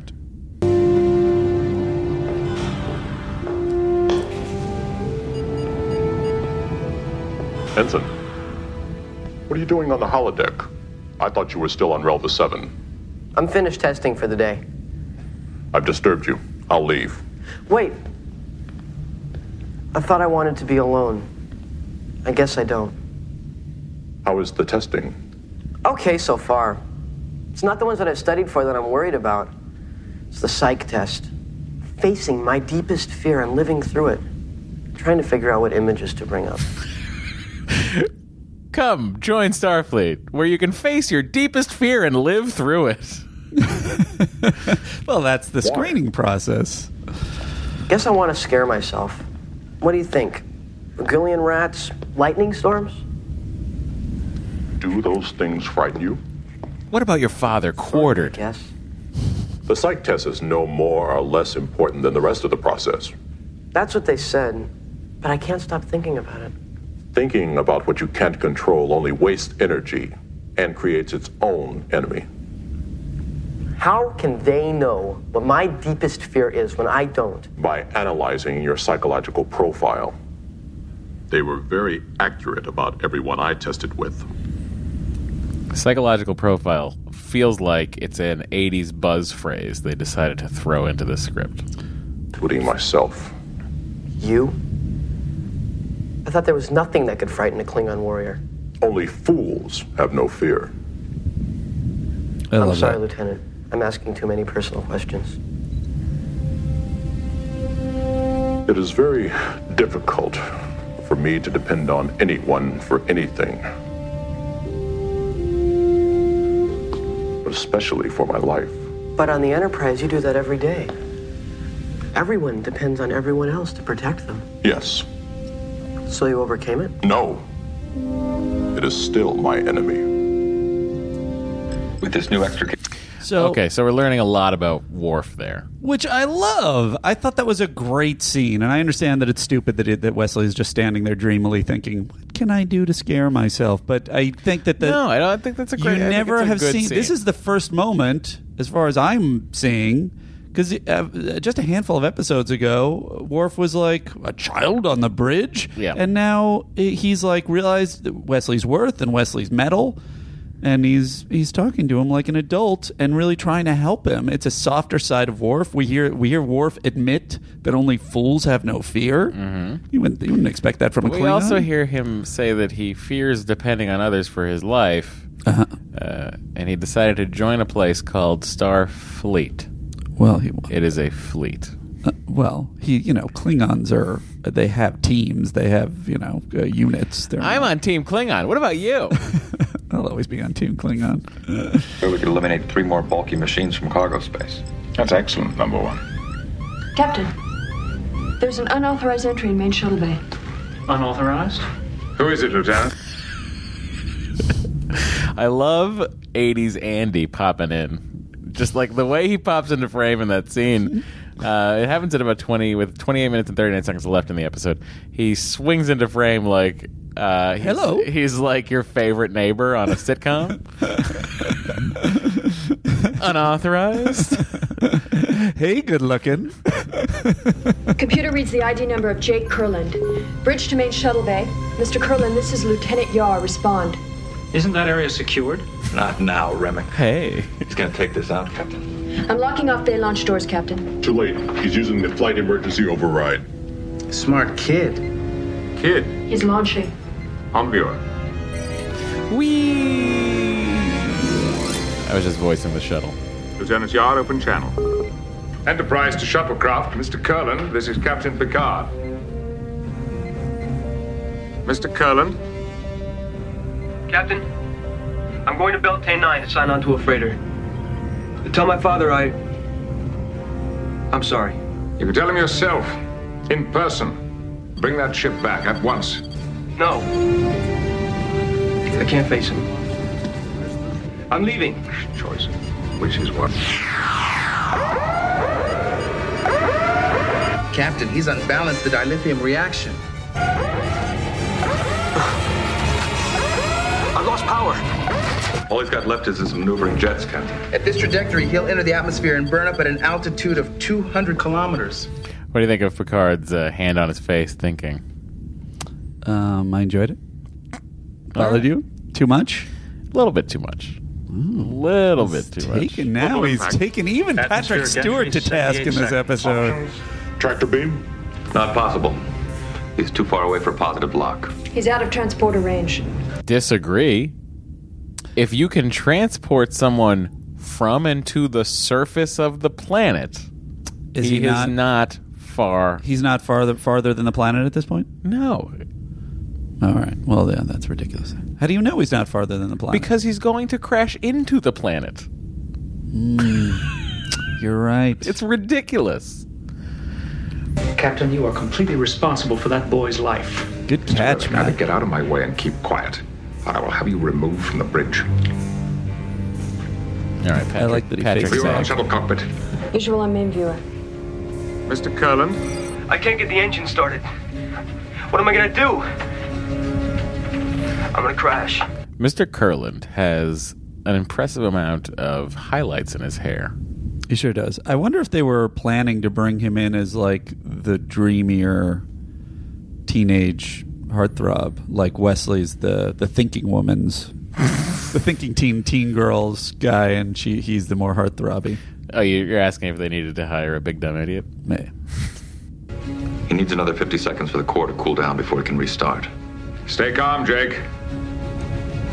We'll get you back. Please, help me.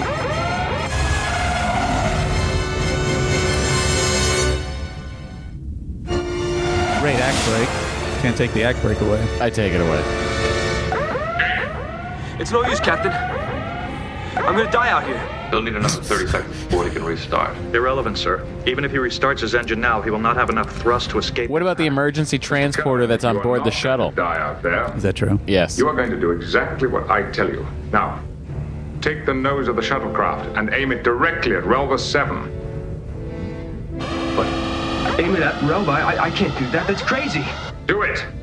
But I'll burn up. 28 seconds to impact. Jake, listen very carefully. This is Captain Picard, and I am giving you an order. Aim the shuttle at Relva.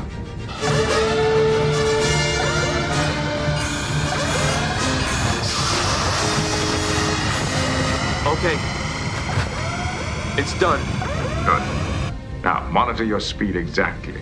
When The it hits lighting in points- this scene is very harsh. If you look at the wide shots of Patrick Stewart, you can see the lights reflecting in the um, in the back uh, in the back science stations. 020. I want you to restart the engine. And when I tell you, pull up hard. Point zero to zero speed. I also felt like the uh, Captain Ice. I sure hope you're right. the scenes in the shuttlecraft actually struck me as very Battlestar Galactic, Point zero and even zero his three, outfit did. zero zero nine, zero one two, Six seconds to impact. Hold on, Jake. It's going to be a little bumpy. zero one five, zero one nine. Restart the engine now. Pull up hard.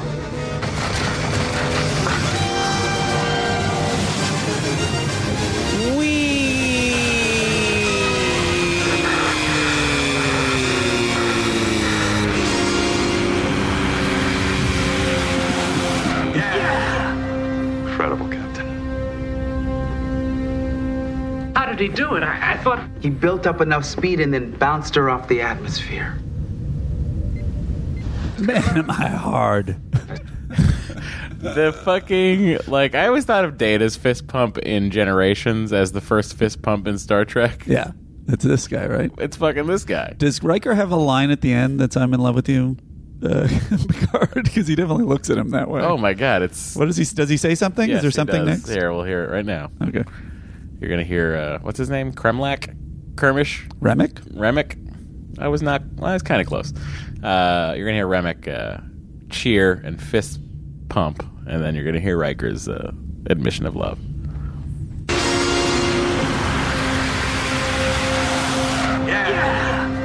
Incredible, Captain. That should be a that should be a soundbite somewhere. Incredible Captain. Oh. I ship Ricard. That those two are. that Patience, guy's Uh, where is it? in love. Uh, That's my Andy's theory support this this week. By the way, there's one other thing. Are you gonna get there? Yeah, I'll get there. All right. Would you like to hear the test that wasn't a test? Okay. Part End of one. the corridor, room on your right, 104. Excuse me. You blocked my path. You Bulgarian sludge rat. I'm sorry, it was an honest mistake. I apologize. Is there a problem here, gentlemen? Um, no, sir. I. How dare you? I am Rondon, you despicable melanoid slime worm. Liar! Who do you think you're bullying? You bumped into me. It was your mistake. You were at fault. Do you want this to become violent? Great performance by Will Wheaton there. Come on. Friend, I like you.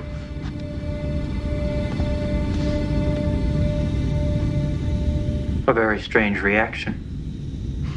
Not really. When he raised his hand, I saw that it was webbed, the sign of a Zaldan. but you became hostile. Zoldans are infuriated by courtesy. They view it as a form of phony social behavior designed to cover true feelings. He's never. Congratulations, Mr. Crusher. I find Will you never handled that particular incident not very well. good, given the stuff he's Was this given. incident deliberate? It's I agree with important to know how you candidates deal with other cultures, other species. Then it was a test. Yes, not all tests are announced, or but they appear to be. Oh. Again, I thought a reference to the fact that Morlock over here. Mordock. Whatever. Zoldans have webbed fingers. Was going to be the test. Listen to this line. I wouldn't have passed. Mordock is super self pitying. I would not have passed. I Mordock doesn't know Uh, what to Oh. do. What did you Mordock think of doesn't the- understand flirtation. What did you think of the interrogation scene? Uh, where it's cutting back to him and then turns back and it's a different crew member every time. I like this that. I loved it, and that's uh, the, the the kind of directorial flair. There's also a later moment, so it's like they basically what we're talking about is you have you see um, who's the one before him, Troy, or is it somebody else? Uh, somebody before Worf that he's interrogating, and then that happens with each of them. It's Data, Data. Worf, uh, and then Crusher. and the the screen turns then- around and you see Worf's reflection Yes. before you see Worf. It's just really nicely directed. And then it's Patrick Stewart. And then there's a later scene where there's another thing that sort of used a similar theme where Picard's looking out the window at, like he do, and uh, and you see um, Will appearing in the Mm-hmm. reflection of the window. It's really nice. Um, all right. I want to jump in. Oh, can I just say before that scene, um, there's a there's a couple of extras that walk by. One in a so cute uh, uh, blue old school Trek miniskirt. I just wanna I just wanna shoot uh, uh, uh, just a dozen roses around a sun and send them back in time to that lady. She's just cute as a button. Do you see I don't her? know who you're talking about. Come over here. I'll show you. And also, I think she's this. If I remember someone might be being, in a- Vulcan. I remember someone being in a skirt, uh, but I uh, r- distinctly remember it as being the. Yeah, no, that's the next generation skirt. I didn't know that they went the skirts went that short in Next Generation. Yeah, as well as the scants, as we've discussed. Well, the on scants- this very program. The scant certainly, but I thought that the miniskirts did not. But I guess they did. I guess that was what what Troy was wearing in the in the first episode. Yes, All right, there you go. precisely. Anyway, twenty two oh three. Take a look. Kids, If you get out figure out there. who it is, Take let me a know. look. So here's uh, Riker. I mean, here's Picard confronting the admiral. This has been a strain on our friendship. I know. Believe me, Jean Luc, I regret that. But it has been necessary. Uh, the test. We'll skip over the test, and we'll All, jump. all I can say before you get off of this guy, uh, is Admiral Gregory Quinn was played by Ward Costello. Listen to this guy's backstory. Costello was born in Boston, Mass. Yeah, Not yeah. him. He uh, served in the British Royal Air Force and the United States Army Corps during World War II. Following his tour of duty, he worked as a foreign news editor for CBS. Um, he studied acting at the Yale School of Drama, um, and uh, and at the Old Vic uh, and the University of Birmingham in England. He was in Newhart, Lou Grant, Firefox, Project X. I mean, this guy, he did it, and uh, I think all that that that war background and everything. That's the kind of gravitas that he was bringing to the part, and you're seeing him face off with Patrick Stewart, and I don't know how you couldn't have been delighted with those scenes. I thought it was really like I I agree with you in terms of the story, the story issues that it, it doesn't it's not building to anything because we don't have the reveal at the end. This is not. I mean, none of this episode suffers because of performance. I just think the level of quality in this episode was considerably higher. Yes, but it felt like half an episode to me. The whole I guess thing, every based on the aspect fact of that- these stories, felt like half an episode. But based on the fact that we've been watching episodes where both the story and the quality are uh, True. subpar, True. I was happy that at Very least true. The quality. I was don't higher. like. I don't. I don't want to get me wrong. I don't hate this episode. It's not. It's not an episode I wouldn't watch if I was flipping through the channels. Okay. Burrow during this investigation. Continue. I couldn't find what you asked for, sir. I spoke to officer after officer a- at length. I pried into the ship's logs, and yet I could find nothing wrong. except perhaps a casual familiarity among the bridge crew, but mostly that comes from a sense of teamwork and a feeling of family. Oh, I'm sorry, sir. oh, buddy. I did my best. I, w- I wouldn't have been able to do that part as well. You're dismissed, Commander. All the Weasleyness and antagonism I would have nailed. Oh, let's hear him. Here we go. Here's the moment. Captain Picard. My tour in the Inspector General's office will be up in six months. When I'm finished, this is where I'd like to serve, sir. How would you describe that look from Picard? Uh, It's, it's a near eye roll. It's a very near eye roll. Don't judge the young man too harshly. He's a good officer. It's not. This is politics and. Uh, Bob. I, uh, Talking to my dog. I'm not good at politics. Surely there are others who are better suited. All right. Even if I am wrong. Oh, I disagree, uh, Picard. You're very good at politics. You're maybe the strange. best in Starfleet at politics. Isn't it diplomacy though? Is there a distinction? Uh, oh, you're right. I'll take it back. Okay. Uh, so Wesley has a test. I'm I'm just wondering where your theory is coming. Well, my theory is uh, that uh, Wesley essentially lets Mordock win, and so uh, maybe this maybe I won't have a theory here, but I Wait, guess. no. Are you let- play the play the? Ugh, do we got to hear the whole thing? It's just it's not enough of it. It's just a support of the previous Wesley's uh, uh, All right. psychopath theory. So then play one of the in, the intro or the outro. I'll play the outro. Always the outro. Great. Play the outro and then uh, then say your support theory. Shouldn't I play the outro at the end? It's the outro. Well, then say your support theory and then play your outro. Very good. Um, so can I ask you, Matt, Matthew? Yeah, sure. Um, if Wesley gets into Starfleet, Mm-hmm. will he hang around the Enterprise, or will he go to Starfleet? If Wesley gets into Starfleet, he Doesn't goes he have to go back Starfleet. to He has Earth? to go to Starfleet. Yeah. Right. So how much damage can a psychopath do if he leaves the place where he's causing the most havoc? Well, I mean, I feel like he might have a nice shot at taking down the entire Federation. I don't think his plan is in place yet. That's Oh, part he's of my developing. theory. He's I think harnessing. that he's learning the weak points in the system and the protocols. He's sowing the seeds for some later thing. And you've seen the end of the series, so you would know better.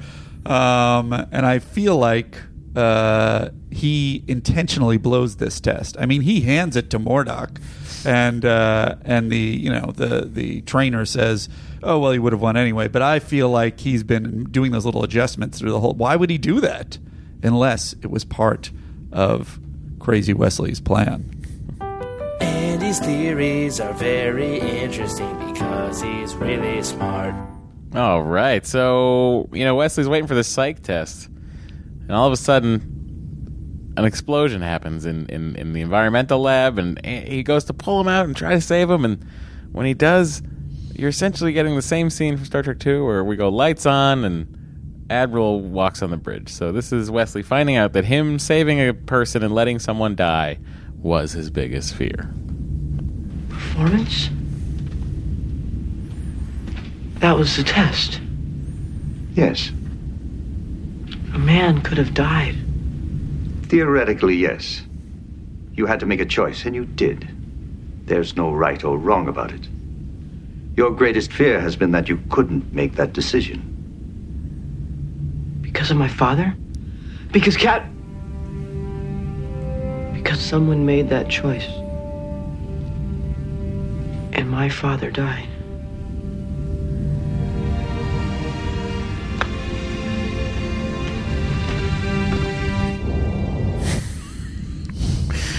Okay, sure. Whatever. No, not at all.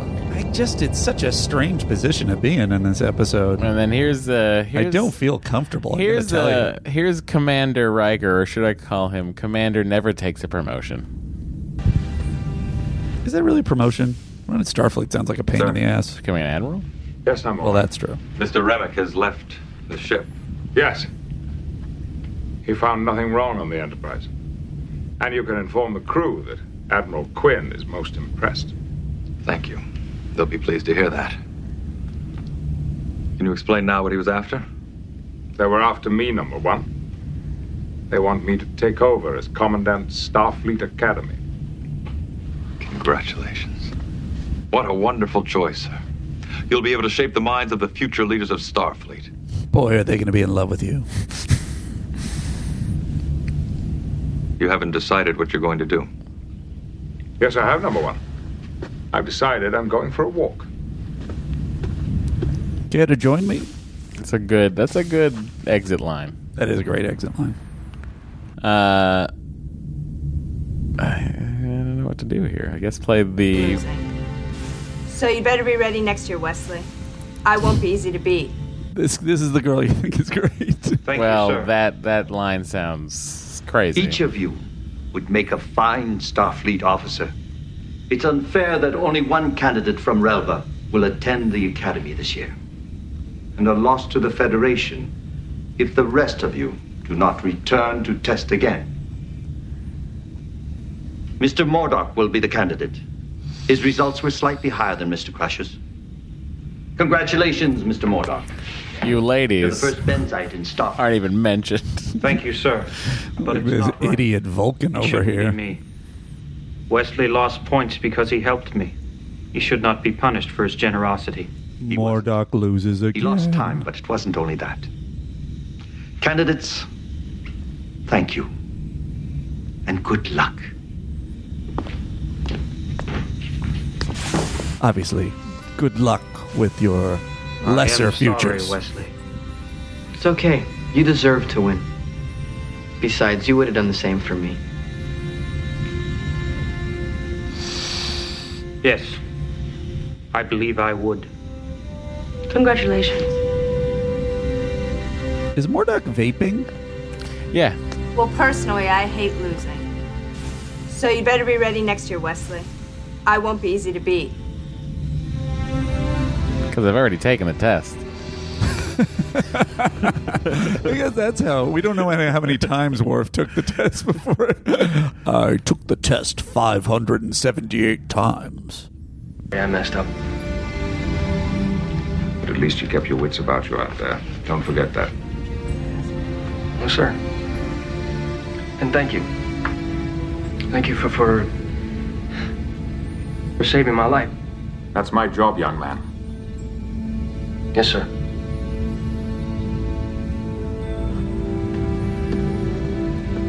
I just like that moment. I like that moment too. It's it's it's Picard in a in a, in a way you don't usually see him, which is dealing uh, emotionally with the crew, which uh, we've been told he can't do with children. He clearly can do it with young men, and um, which would probably make him a pretty good candidate for Starfleet Academy. Yeah, well, I think that's what that's, I think was is on his face a little bit is sort of the the like the th- and that's why I think this is such an acting clinic. No, I think it's more. Well, f- for me, what I'm reading from it is Picard uh, thinking in his head, "I'm needed here." oh, interesting. That's what I'm getting. Well, whatever the case, it's it's a subtle contemplative moment that I think really resonates, and I'm and it's and to me it's great. Then you're not disappointed. Wesley, you have to measure your successes and your failures within, not by anything that I or anyone else might think. But um, if it helps you to know this, I failed the first time, and you may not tell anyone. You you failed? Yes, but not the second time.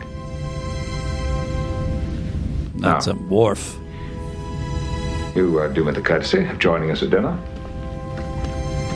I have to disappoint an old friend.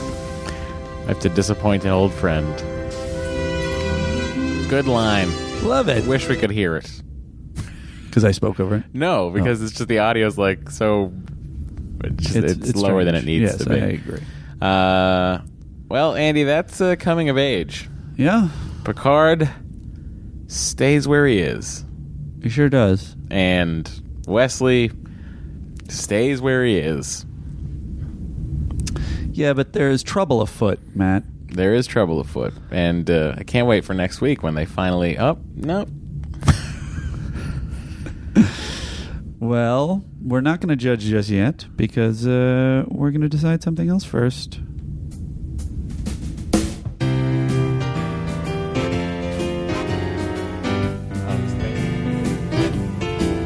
Well, it's the MVC, yeah, the MVC. Only Matt and Andy know who it's gonna be. Will it be Data, Riker, Troy, or Dr. Crusher? Gotta fill the time with something, at least until season three.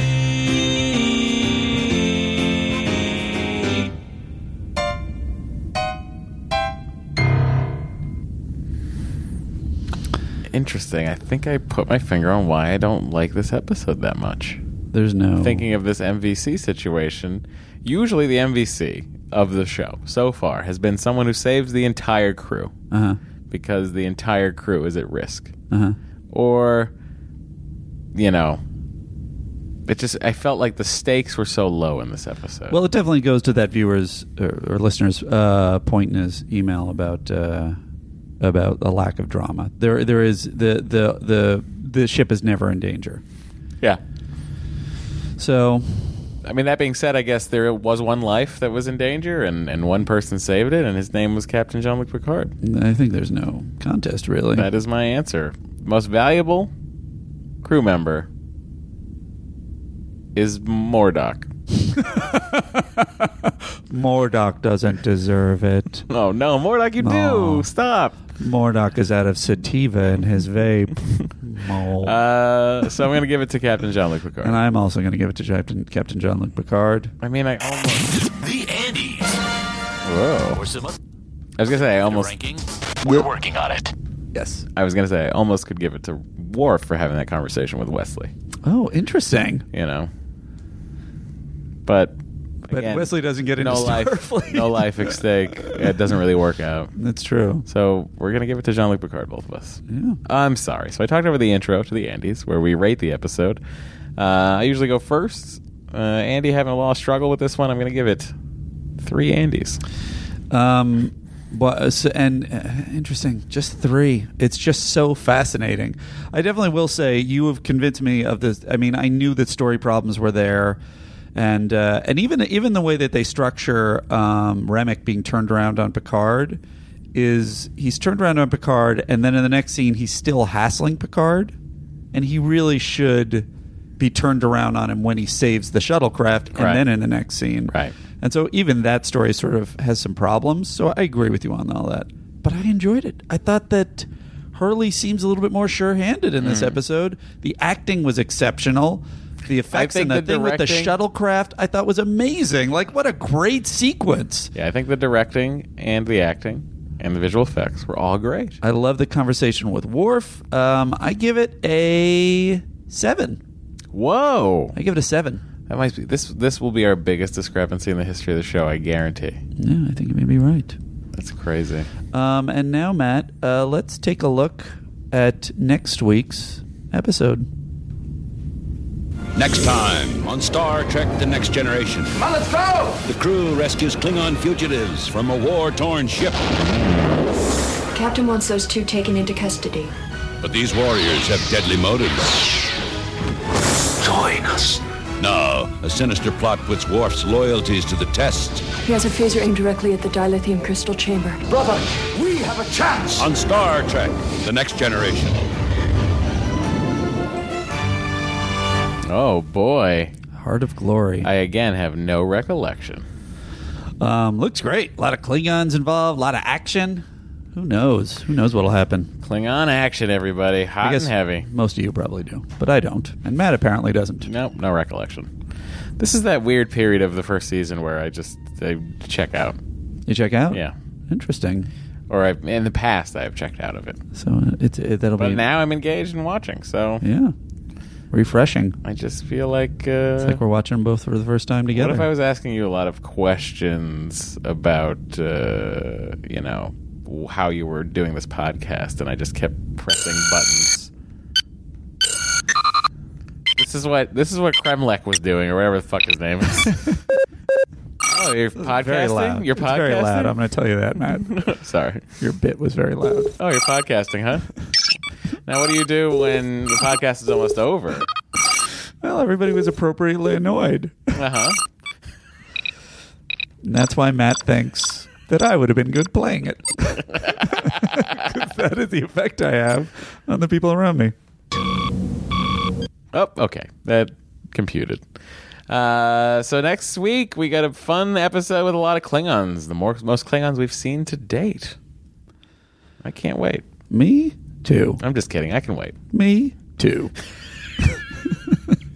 Just trying to be positive. He's not going to try. I'm not going to try. Either. Uh, What's our email address? Our email address is sttncpod at gmail.com, or you can tweet or Instagram us at, at Star Trek TNC. I already told you about the, uh, the um, number uh, to call for with your voicemails, and uh, please uh, go to iTunes and give us give us a review. We'd appreciate it. Please go to iTunes. Is that- Review us. Give us five stars. If you know, if you feel like like us, it's appropriate. If you don't like us, I If get you it. want the show to continue. I get it. Well, I certainly get it. You know what? I, I- I've just had enough with the, all the negative Nancys out there. I'm out of here. You're being a real Mordock. Oh, Mordock left his uh, his his vape thing here. I just uh, disengage.